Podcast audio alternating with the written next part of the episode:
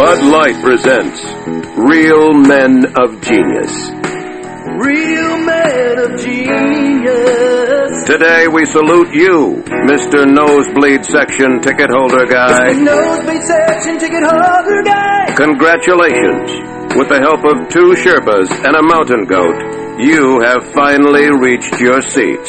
Touch the sky. Tickets, check. Souvenir, check. Oxygen mask, check. Getting dizzy. From where you sit, you can see your house, and Canada, and Japan. I see Okinawa. The one thing you can't see, the game. I know. So crack open an ice cold Bud Light, oh chairman of the cheap seats. Because you, sir, sit on top of the world. Literally. Mr. Nosebleed section ticket holder guy. Bud Light Beer, Anheuser-Busch, St. Louis, Missouri. All right, Dave. Let's get back to this player selection conversation, okay? Because I got some, got some thoughts. Yeah, I've been thinking about it. Yeah. Ryan Howard, right? Mm, oh. What? Look, if it's me, I'm going Chase Utley 100% of the time. He's a power hitting second baseman. Do you know how rare that is in the yeah. National League? Well, yeah, and he's hot, which is like number one on my is. list. But I really like Ryan Howard. Now, you're kissing Chase Utley, and that's it. Why are you pushing Chase Utley on me? It's starting to get weird. Okay, look, I have a plan, all right? And it involves you getting this letter to him when you get out there to kiss him. Now, I have given this to Major League Baseball, his lawyer, his manager, his mom, and he has not gotten back to me, which means he hasn't gotten it yet. So just, Okay. What is in this letter? that's none of your business, all right? Just get it to Chase. Did you write a love letter to Chase Utley? Is that? In a lot of ways, yes, I do love him, but that is not a love letter in the way that you're thinking of it, okay? There's nothing sexual or Okay. That sounds good. Gonna read, around. Read it. Yeah, read it. Dear Chase, oh shit, there's stickers. Yeah. My God. Oh, Well, you gotta jazz it up, you Yeah, know? You sure do. I wanna make it You pop. sure do. Dear Chase, I feel like I can call you Chase because you and me are so much alike. Really. I would love to meet you someday. It would be great to have a catch. I know I can't throw as fast as you, but I think you would be impressed with my speed. I love your hair. You run fast. Did you have a good relationship with your father? Me neither. These are all things we can talk about and more. I know you have not been getting my letters because I know you would write back if you did, and I hope you write back this time and we get to be good friends. I am sure our relationship would be a real home run.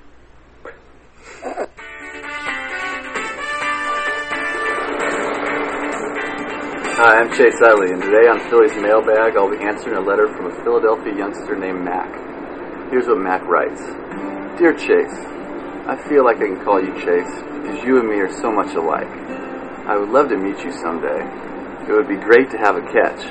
I know I can't throw as fast as you, but I think you would be impressed with my speed. I love your hair, you run fast. Do you have a good relationship with your father? Me neither. These are all things that we can talk about and more. I am sure our relationship would be a real home run. Rooting for you always, Mac. Thanks, Mac. Great letter. Here's my letter back to Mac. Dear Mac, I feel like I can call you Mac because you called me Chase. Sorry it took me five years to write you back, but I'm really busy playing a lot of baseball for the Phillies. Thank you for the compliment on my hair. It's my fourth favorite thing after baseball, running fast, and my dad. I'm sorry your dad doesn't like you. Maybe you could become a better son. Meeting you and having a game of catch sounds like a lot of fun, but like I said, I'm really busy playing a lot of baseball for the Phillies. I hope you have a good life. Fans like you make my life a grand slam. Your good friend, Chase. And that's it for Phillies Mailbag.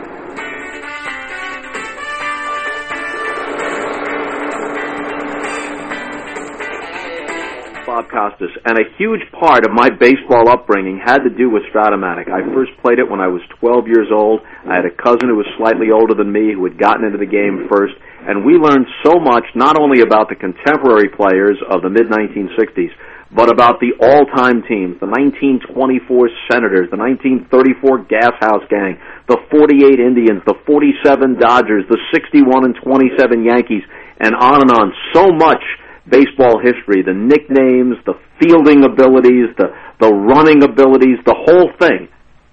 And now I have to bring up this one subject. And that man's name is Gary Geiger. Now, Gary Geiger had a decent big league career as a journeyman outfielder. And sometime in the mid 1960s, 66, 67, I think he hit like 196 for the year. But he hit six home runs in about 100 at bats. I'm going off the top of my head here.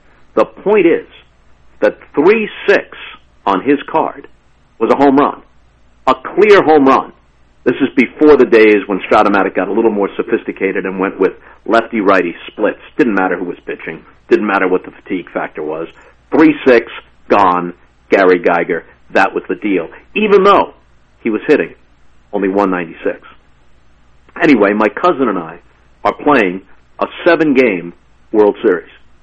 And in the bottom of the ninth inning of the seventh game between the Atlanta Braves, featuring Gary Geiger on the bench, and the Cincinnati Reds, the team he was managing.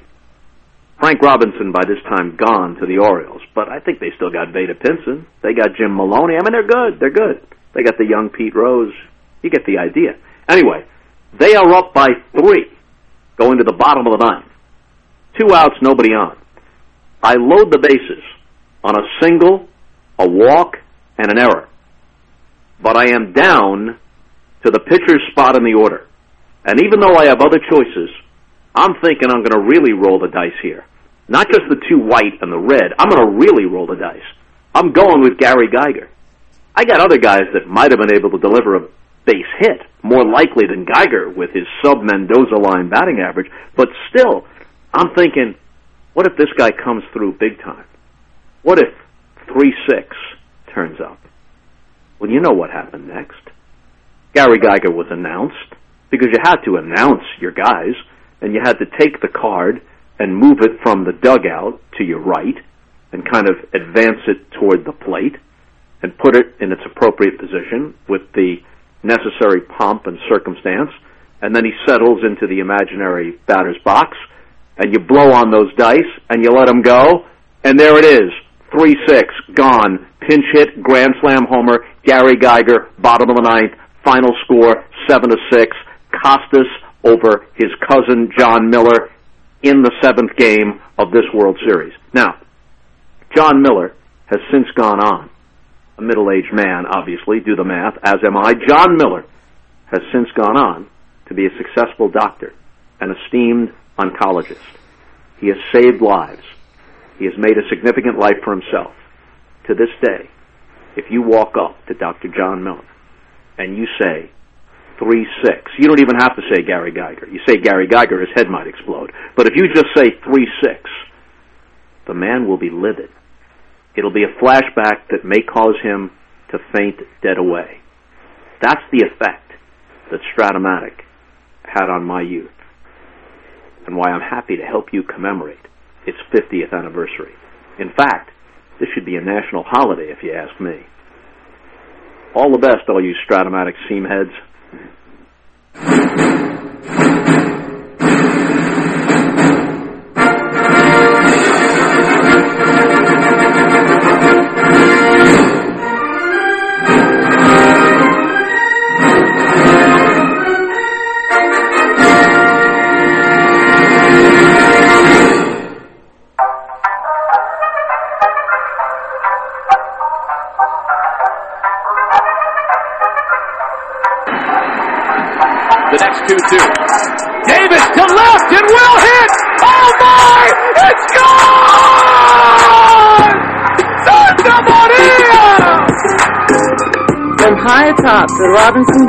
Studio Complex, straight out of God's country, Pawleys Island, South Carolina, the Let's Talk Baseball Podcast Network proudly presents Backwards K Pod. And now, here's the host of the show, Jake Robinson. I never moving slow, Lord. Welcome to my dojo. Those other parts are so so. I'm like bro, yo. Focus like a GoPro. Ripping up this promo. Check out the scoreboard. Freaks. I'm throwing no notes. Going is going is going. Yo, it's gone. Your heart just stopped. Cause Jake got strong and mighty. Undefeated. I mean it. Put up the pot, slow down and read it. Written, produced, directed, and mixed. Dong on your lips and Ozzie Smith backflips. Pick a tip, any tip, get onto it. I got ridiculous pods without forcing it. You sit at home, crying like a girl while I spread the gospel around the world. Yo, the pods are written behind tracks that mixed in smooth with the grooves to make ears wanna listen at a little cut and a rhythm to back it up. Another show to my name, so I'ma stack it up. You think another white rap back, but this ain't no ad jack. My hobby's to rhyme, I'm trying to be black, but that about time I bust out. Call this show BKP and let me turn it out. Yo, Nick, Jake the Snake, born in 71. Date, you know what time it is, I'm packing them guns. Your experience, I've been a witness to glory, and that's why I collect ball players and their stories. Y'all heard? So, once again, back is the incredible, the pod animal, Jake the Snake Robinson from the Let's Talk Baseball Podcast Network. I'm coming out of Pawleys Island, South Kakalaki, half man, half podcast machine. Back in the Captain Kirk chair, steels down, photons up. Prepare to engage on this week's digital audio program that I call Backwards K-Pod, where we collect ball players and their stories. What's cracking, you seamhead freaks? What's good? Welcome back for another week of the podcast spectacle that is Backwards K-Pod. I'm Jake Robinson. I got your hook up. Holler if you hear me. And y'all looking real shocked right now. I told y'all I had balls, right? Nah, what, what, what? The 2023 baseball season continues to roll on, and so does our BKP freight train. Man, it's been a relatively quiet tra- trade deadline uh, this year until, you know, the past couple of days. The Pirates traded Carlos Santana to Milwaukee for a bass player and a drummer. The Mets shipped David Robinson to the Fish for some prospects. The Angels did not trade Ohtani, as I predicted they would not. And in fact, they went out and made a deal for White Sox pitcher Lucas Giolito as the Halos are only two games out in the wild card hunt. And they have signaled their intention of, you know, they're going for it. The Rangers traded two really great prospects for Matt Scherzer, which I don't think was smart. I got a lot of shit on Facebook for it. But they also got Jordan Montgomery from St. Louis, which I think is a great deal. Uh, the the Orioles they brought in Shintaro Fujinami, who looks to be you know one of these other Mike Elias sneaky moves. Man, he's looked terrific so far. That Baltimore bully. So trades are starting to come in frenetically. We had a couple before I went on the air, uh, and I'm just going to gather them all up. And next week, maybe we'll hit on a few of them. Uh, not a whole lot of pregame chatter this week. I'm ready to get after dig into our topic. As this week, we're going to talk the Strat-O-Matic baseball game that has been quietly influential in the evolution of the game and how we consume it today. So let's get all of you seamheads on my BKP time travel choo choo. Clear this pa- platform, kiss your loved ones goodbye as I call all aboard. And I'm going to set our time and destination for Great Neck, New York, 1947, where 11 year old seamhead Hal Richman has just completed the first prototype of a game that will eventually become Strat-O-Matic. And before Strat-O-Matic, there was some cheesy baseball board games out there that tried to simulate baseball game action, but the concepts were highly flawed, and the games really never became profitable. They never really caught on. Richman was able to basically capture the essence of Major League Baseball, and it allowed each team head to live the managerial experience and with that, all the chaos and excitement that goes with the position of being a field general. And the randomness of three dice and the real stats from every player in the majors was really all you needed to make or break your opponent. And it kept the game grounded in believability. And the game played to all of our instincts that we still hold today as baseball fans in the context of I can do a better job than the people who are currently running my favorite team. And if you go into these social media sites these days uh, that are team based, especially, you will find that that is still the prevailing thought for many sports fans today. Strat-O-Matic was the precursor to fantasy sports, which operates on that same subliminal, uh, subliminal motivation here in the 2000s. 62 years later, people still play Strat. In fact, during the COVID 19 pandemic, the company actually saw a renaissance in sales. And of course, like anything in today's age, there are Strat apps and PC digital games on the market to keep that game alive. And if you talk to some of the people who grew up on the game, you'll hear the memories emerge of all those crazy contests between brothers, sisters, best friends, and relatives. The Ripken boys, Cal and Billy, would often become very combustible with one another after a tightly contested game. A teenage Dan Patrick once faked an illness so he could stay home from school to celebrate the arrival of the game's updated player cards. He's often joked that while his friends were looking through Playboy magazines at that age, he was hard at work studying player stats and tendencies off of his cards.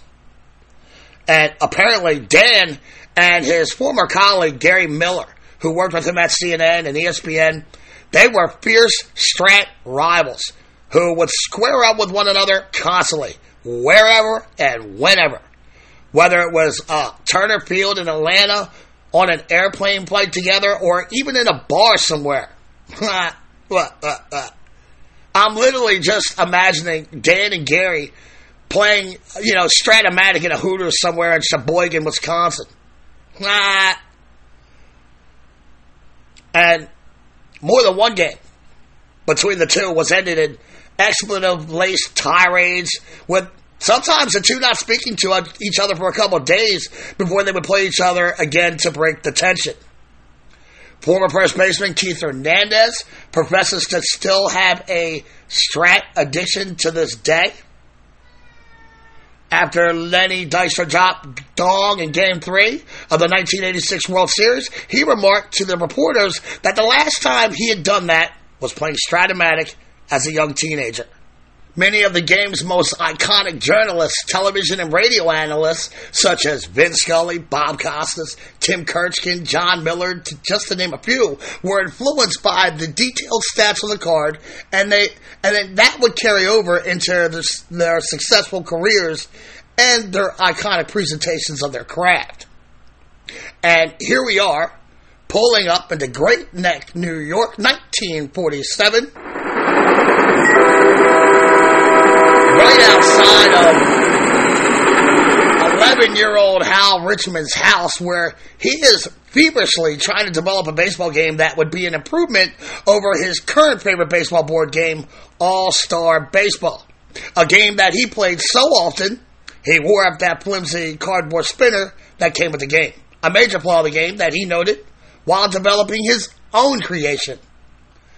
He was also disappointed in the game's lack of ability to incorporate all the baseball's defining aspects, such as pitching, defense, and speed.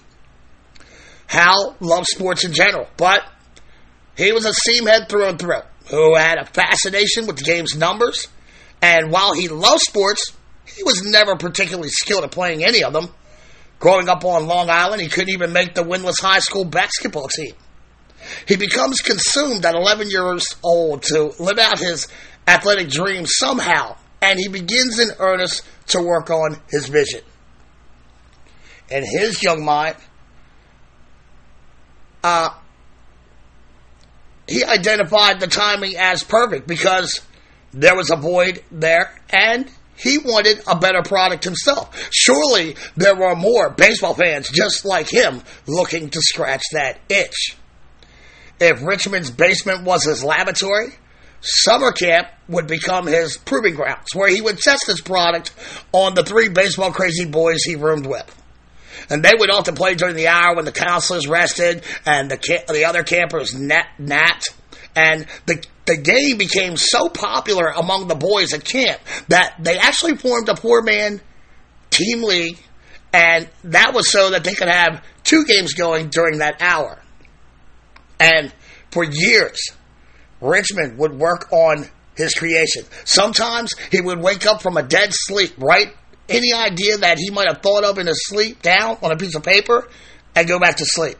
Then the next day he would try to work it out with any spare time that he could find. He had developed a reputation as the crazy baseball kid who was always carrying around his board game everywhere he went. When he began applying for colleges, his mother Helen warned her entrepreneurial son to not mention his creation for fear he would be branded as a nerd. And that was before she drained his bank account of $10,000, which was his entire bar mitzvah earnings to maintain the family home, leaving only $21 in the account. The passion for the game, as well as his creation, began to mature into a business. With a $6,000 loan from his supportive friends, Hal launches his brand and his company. $6,000 in 1961 and has the purchasing power of almost $62,000 today. And Richman's hard work and dedication, as well as always looking for upgrades to his 11 year old vision, would eventually in, uh, embed itself into the DNA of baseball culture. But it was not an overnight sensation. And in the beginning, it was a lot of hard work and challenges that Hal had not foreseen as a kid with a dream. The early years were relentless and a testament to the testicular fortitude of Richman. He personally had to type out orders, handle shipping and distribution by himself from October to December. And those were the, you know, months that he's got to set up for the new season. He's putting in 80 hours a week during those months. But thankfully, he could cut back to around 60 hours a week during the baseball season. In 1963, with sales lagging and projections falling short of his goals and expectations, Hal had to humble himself and ask his father Irving for a $5,000 loan to keep his dream alive. And 5K in 1963 is around 50 grand today. His father was a real hard ass towards Hal all of his life, and he ostensibly agreed to loaning his son the dough under the caveat of the loan must be paid in full by November, and if it is short by a penny, he will join the family life insurance business. Years after the success of Strat, Richman revisited his childhood home and he asked the new owners if they had heat in the house.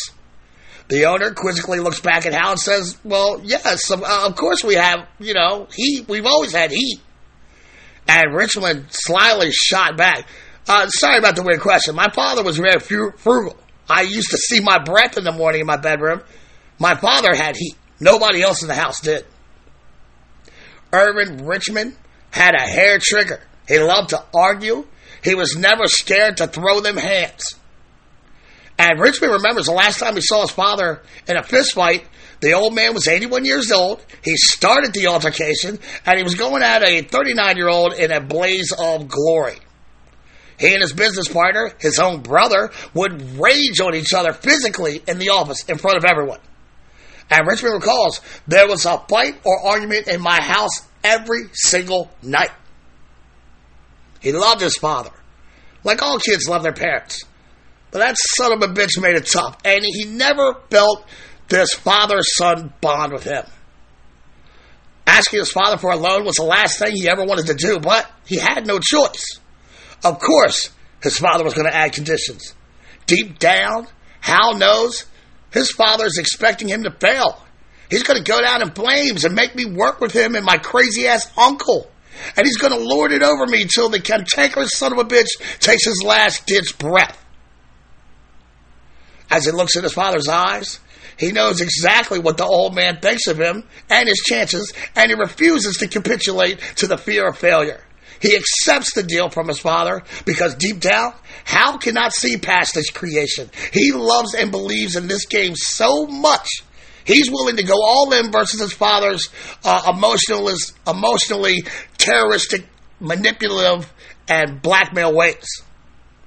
In essence, he has the confidence to move all his chips to the center of the table, take his father's money, and graciously say thank you. This last five grand should put him and his fledgling dream over the top. It had to work. The alternative road was way too devastating for Hal to Bear. When he was asked if his father was helpful or supportive in any way, he would always shoot back, Look, the old man was a complex individual. He would never say the words. He probably thought it was a pipe dream, a waste of my time. But I did work out of the basement for at least four years, rent free. With my father, that is a huge gesture without the spoken word of encouragement. Looking back on it, I truly do appreciate that.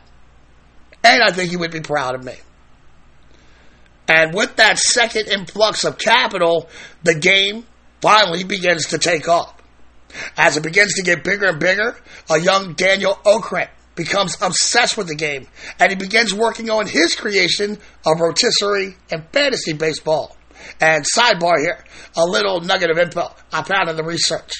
Not only is Okrent the creator of fantasy and roto baseball, he is also credited with creating the stat WHIP. And that was derivative of all the time he spent studying the Strat baseball cards. EA Sports founder Trip Hawkins was consumed by Strat football, and he would use it as a springboard for the Madden NFL football games. Okrent has called it the genesis of his creation and said it was the first sophisticated game that baseball fans can play and feel like they are replicating the excitement of a real baseball game. The detailed statistical breakdowns were vastly superior to anything that had preceded it.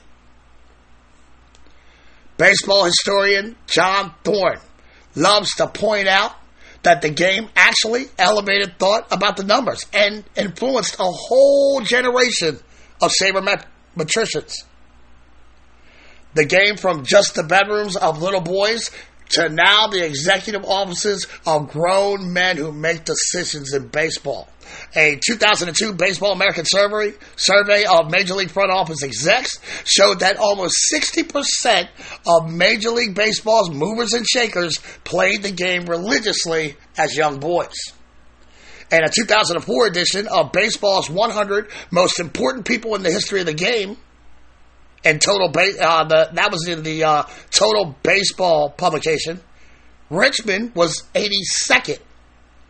Today, Richman acknowledges that the game influenced the rise of metrics, but he says that was unforeseen and unplanned, and he admits he was a batting average guy, just like everyone else back then. I'm proud that I could make a game that would bring happiness and the MLB experience into your home, as well as provoke thought about how he reads stats. And he absolutely loves metrics today. Richman also acknowledges that, like most Americans, he has lost contact with his own creation. He is surprised that the game has endured and did see a revival during the pandemic. And there is an uh, evocation of an unhurried past and a connection that still exists in the game's base of hardcore devotees today.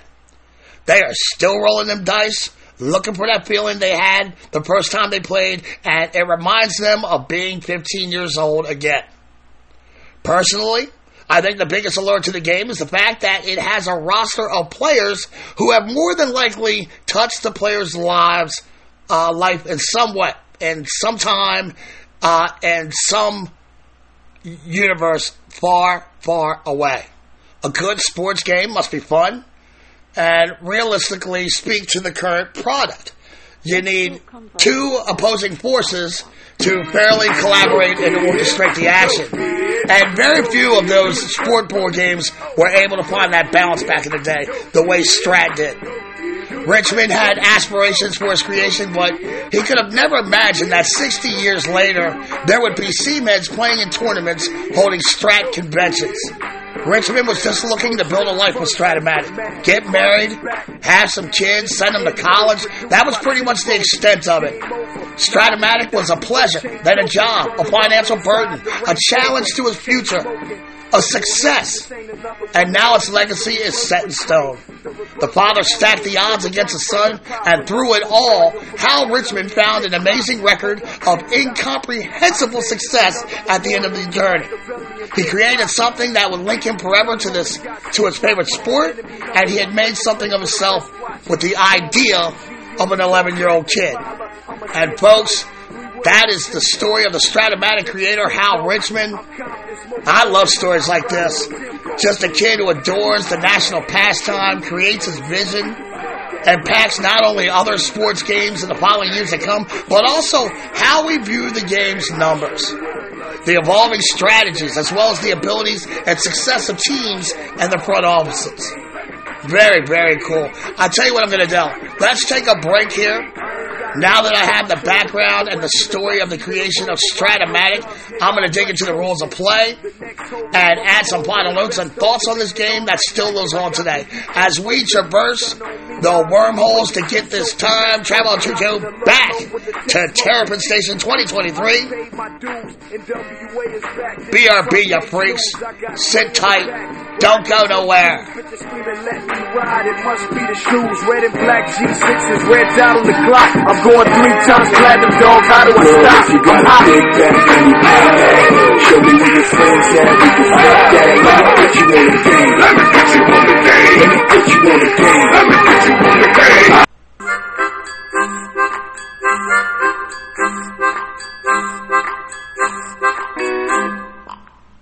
Howdy, y'all.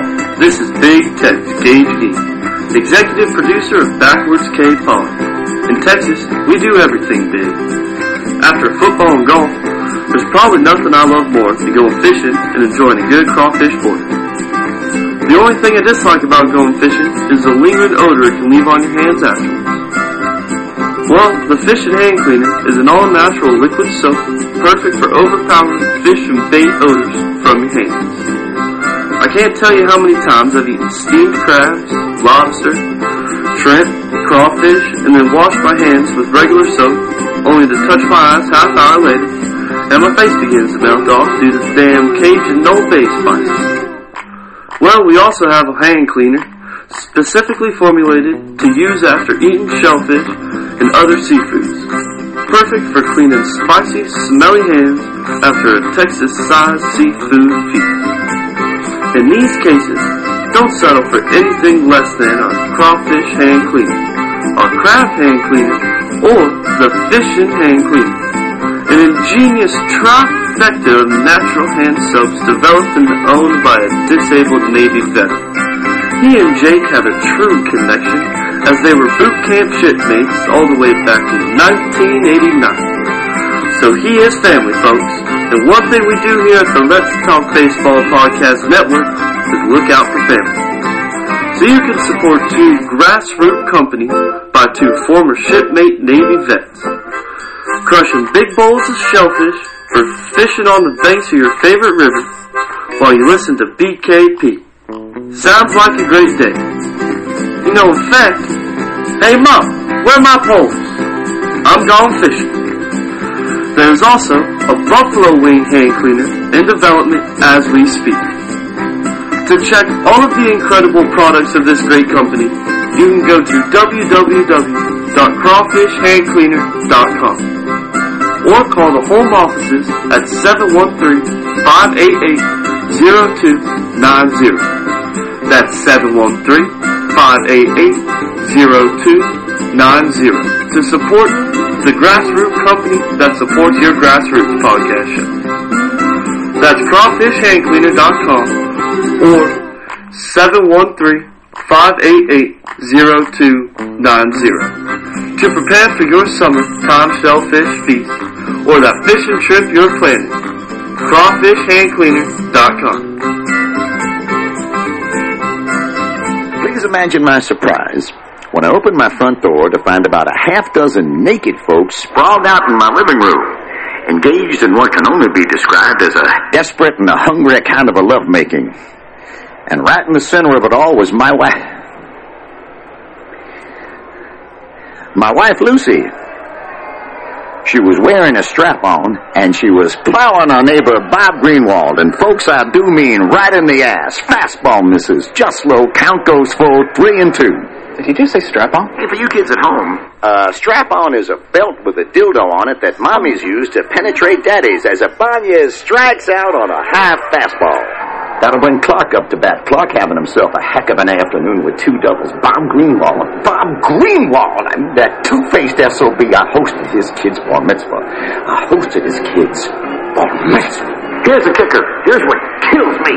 My wife Lucy has the stone. She has the unmitigated gall to turn to me and tell me that she is a sexual astronaut. I mean, what is that? What does that even mean? I mean, granted, Bob Greenwald's ass might be as big as the goddamn moon. That does not mean that my wife has been to outer space, okay? And that is a deep fly ball to right center field. That one is way back there. That's either out of here or lost inside my wife's fat, cheating vagina. Congratulations, Dan Hobart of Sedalia. I only hope you enjoy gelatin half as much as my lovely wife enjoys.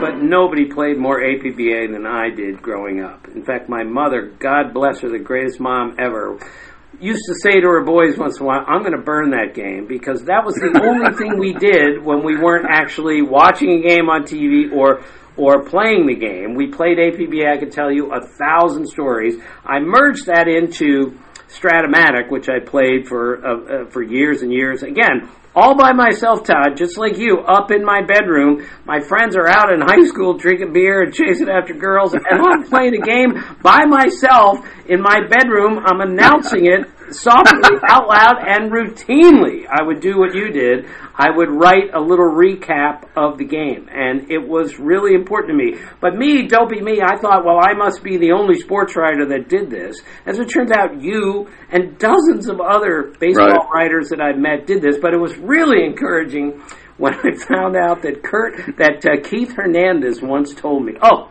I played Strat-O-Matic all the time when I was, when I was in high school, and he told me I got drafted to go play pro ball. He said.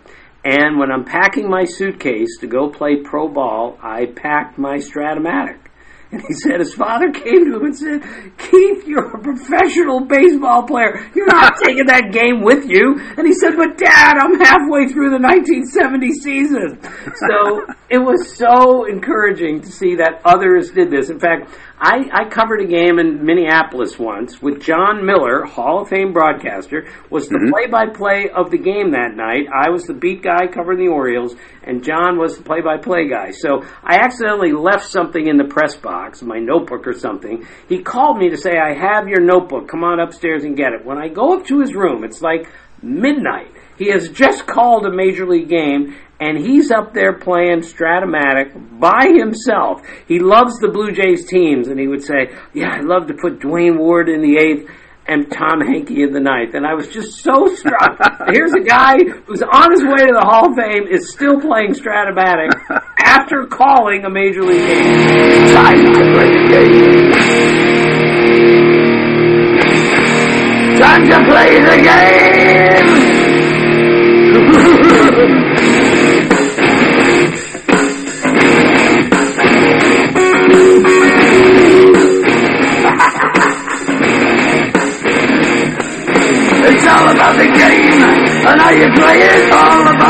And if you can take it, it's all about your set. And if you can play it, it's all about pain. And who's gonna make it?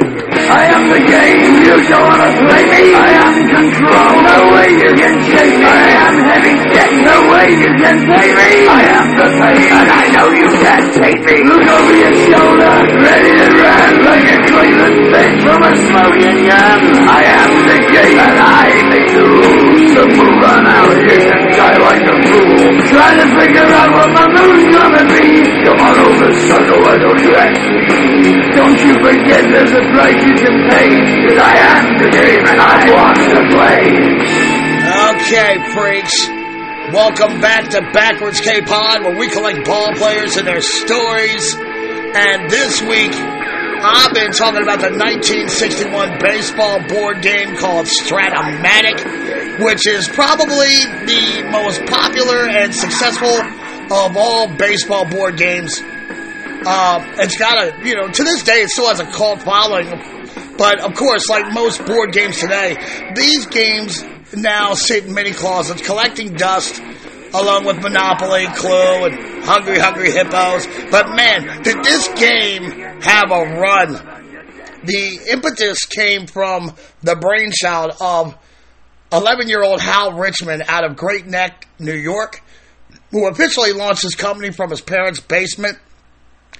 The uh, game is a big hit amongst him and his Seaman friends, but it doesn't take off like he had anticipated. By 1963, he approaches his ball busting father for a $5,000 loan, or, you know, $5,000 in today's economy is $50,000, and he needs this just to put his game over the top.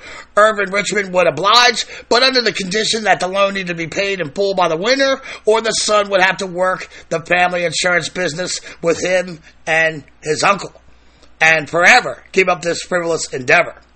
Hal believes in the game so much, even if others do not, that he accepts the deal. The rest is history. The game takes off. Hal pay back, he pays back the loan in full. And for the next two years, he's running the Strat brand Adam's parents' basement. And now, some 60 years later, the game still has a stronghold on seamheads around the world. So, with the backstory of the game's creation laid down for posterity, let's take a look at some of the rules of how you play this game and any other nuggets of info I can share with you before I break out. In many ways, it's almost like an offspring of fantasy sports. Two fantasy sports, I should say. But with the outcomes relying on the roll of a dice. You set the pitching rotation, you write up the batting order, line up your bully. And this was an absolute brand new concept in 1961, folks. It's pretty simple. You can lay against someone, you can play against someone or by yourself, which was another huge selling point of the game initially. While you can play yourself, obviously the game itself needs two opposing teams. And for the sake of confusion, I will explain the game in one on one terms. Both players have two sets of cards. You have hitting cards and pitching cards. Hitters have three columns numbered 1 through 3, while the pitchers have 4, 5, and 6.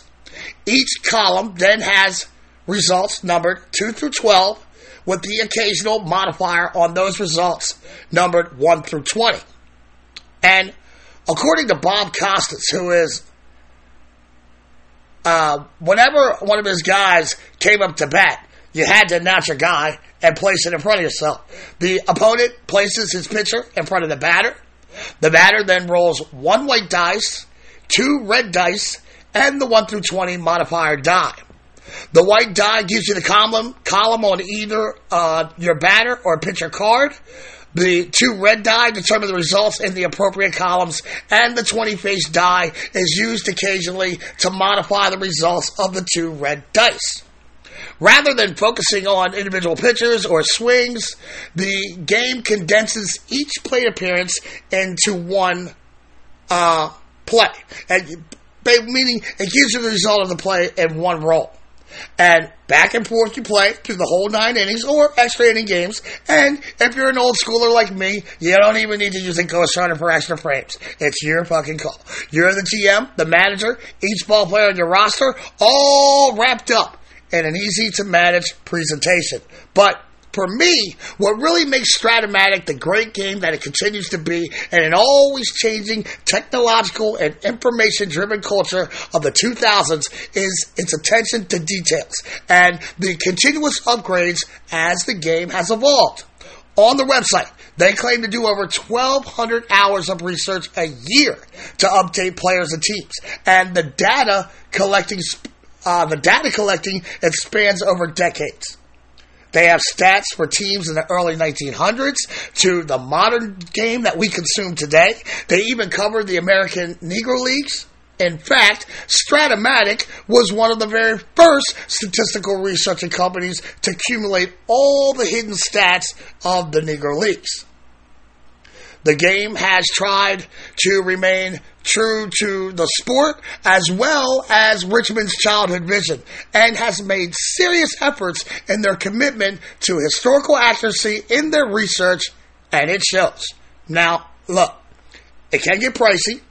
the more team cards you collect, the more it's going to cost you, obviously. There is a cheaper option called Strat-O-Matic Express. It's a condensed version of the game, and it looks to be a fantastic introduction for those who may be unsure about their commitment. It covers the full gamut and the mechanics involved to give you a sense of what the full version is like. Now, those that want to jump right into the kiddie pool with the piranhas, Strat has three types of rules basic, advanced, and super advanced. Mostly, these three rules just add more tables, but it also tightens up on pitcher fatigue and lefty righty splits. The advanced rules are modular, so you can customize your league to your preference as there are a ton of advanced rules. Hal Richman was the first to be able to invent a baseball board game that played to tendencies. For example, if Mickey Mantle walked in 17.1 of his plate appearances and doubled in 2.6% of them, well, that was what the strat card strived to recreate with the roll of a dice. He was able to break the game down on a more granular level. And it's the same formula the company uses today over 60 years later. Strat-O-Matic still releases a new version of cards each spring based on updated stats, as well as all the retro, Negro Leagues, and Hall of Fame versions. Now, using dice is just straight old school, right? And some people love that. And using them, but using them to determine outcomes of plate appearances, it was innovative for several decades and sure beat the hell out of that clumsily flimsy cardboard spinner Richman used to wear out in the previous games. Uh, the dice have become passe when we have, you know, these computers to simulate a season in like five fucking minutes. However, the care and attention to detail that Strat puts into developing, developing these player cards, it keeps the game very realistic as Strat-O-Matic has evolved with the game. There is still something very magical about the roll of a dice to hold your prayers on. Even if you know, uh, you can play the, you know, the digital version on apps or on your PC. A simulation game may tell you that a player just randomly hit a single, but Strat will always show you the batter hit a single because you just rolled a 3 8. And much like Miguel Cabrera, Strat-O-Matic was once a revelation that dominated the baseball industry for years. Now it's older and slower than its competition. It certainly isn't as sexy as the new digital forms of baseball gaming today, but it's still a lot of fun in the right setting, and it is my belief that it belongs in the Hall of Fame. While Strat will never be uh, the go-to game for seamheads anymore after its incredible run through the past decades, uh, I would suggest that maybe you dust it off every once in a while. Sit down and give it another shot. And I promise you're going to hit that sweet little geeky sweet spot inside all of us true seamheads, no matter your age. For inventor Hal Richman, the legendary game was his way of escaping from his loud and chaotic, difficult childhood. For generations of seamheads who had the privilege of enjoying his creation, it's just been an escape. In March of 2011, Hal Richman was inducted into the National Jewish Sports Hall of Fame.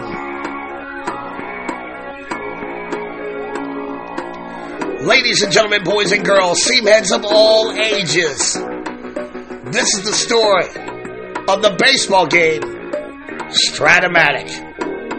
And I know that this week's topic was a little different than where I usually take us, but I really enjoyed learning about Strat this week. I got to send this one out to the Godfather, Don Mason, out in Tennessee.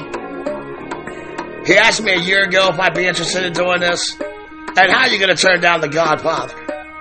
That guy's been a booster for this show. He's been backing me since day one. And when your Godfather asks you a favor, you handle that. And I'm not sure how many downloads are listening. It's going to pull in from the younger demographics. But like I said, there's still a cult following. I know board games have, for the most part, they've ran their course in society today. But I think the game has been very influential in the baseball games that we play and consume today, including fantasy sports. This was literally the precursor to fantasy. As well as this game's influence on how we read and digest stats. If my grandfather were to miraculously walk through the studio today and sit next to me, he would be absolutely dumbfounded how baseball stats have evolved. Whether you like sabermetrics or loathe them, Strat-O-Matic is one of the biggest reasons that we use them today. Thank you for spending time with me this week. I hope you enjoyed hearing the story as much as I enjoyed presenting it. And I promise to try to be better next week here at Backwards K Pod, where we collect ball players and their stories. So, as I prepare to hit these wormholes to get us back to Terrapin Station, I put a backwards K in the books next to Strat-O-Matic. And as I watch her get smaller and smaller in my rearview mirror, I turn my attention once again to our never say die baseball hydra. And with one swing of my sharpened katana, I chop the head off that beast, only to see two more baseball topics grow in its place. Next week, we're going to learn about one of the greatest relief pitchers of all time. Certainly, the greatest mustache ever in baseball history. We're going to go in hard on the great Rollie Fingers. I can't wait. I know very little about his backstory, and I'm chomping at the bit to take the mound and throw you another no-no, guys. Hall of Famer, Rollie Fingers. But you already know. That's another story Pour another pot. Here at Backwards K Pod, where we collect ball players and their stories. I will never charge you for the baseball content here at BKP. No Patreon, no Twitch, no pay to play bonus, uh, you know, bonus pods. I'm going to put in the work every week for this, you know, this just. I love you guys. Greatest baseball podcast audience ever and on the planet right now. I'm going to come through every Tuesday with that free baseball smoke. You don't want that smoke. And I'm going to keep it consistent like Michael Jack Schmidt, you seamheads. You got something you want to say to me? I ain't hard to find. I'm all tangled up in the web, bro. I'm on virtually every podcast platform out there, and I love kicking it with you guys. Haters and fans alike. You can email the show backwardskpod at gmail.com. The show's Twitter handle is at back underscore K underscore pocket. Hey, uh, what is this? Twitter's now X? Is that the deal now? Uh, what kind of Superman hero villain bullshit is that? X Corps. Give me a break. That dude's wacko, man. Our YouTube channel is Backwards K-Pod, or um, usually I'm just chilling with the Seamheads out at the private Facebook Facebook group page, the Let's Talk Baseball Podcast Network. Please remember to share the show with any of your Seamhead buddies who haven't found us yet.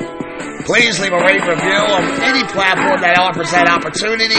It helps me to continue to do what I love to do more than anything in this world, and that is bring the history of the greatest sport ever to fine folks such as yourself. I love all of you. See you next week with Rollie Fingers. Parents, if you see your kid sitting on the couch with their nose in the bones, looking bored and productive AF, by all means, take those little monkeys outside and play a game of catch. Thank you guys so much for all the love and support. God bless this audience and win the day. And like my boy Shea Hillenbrand told me in our one-on-one sparring session in the dojo last year, you go to hell, Andy Pettitte.